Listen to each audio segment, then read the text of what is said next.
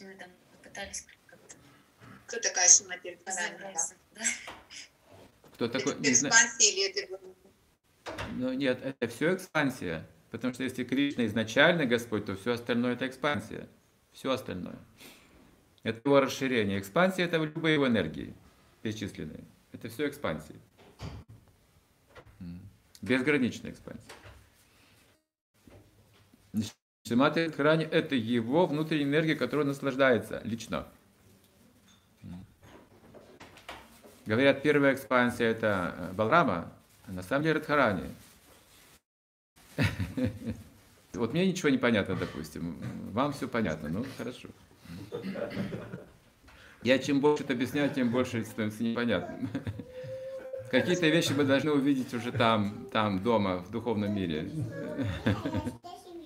Здесь, ну, гадаем, конечно, как-то философствуем.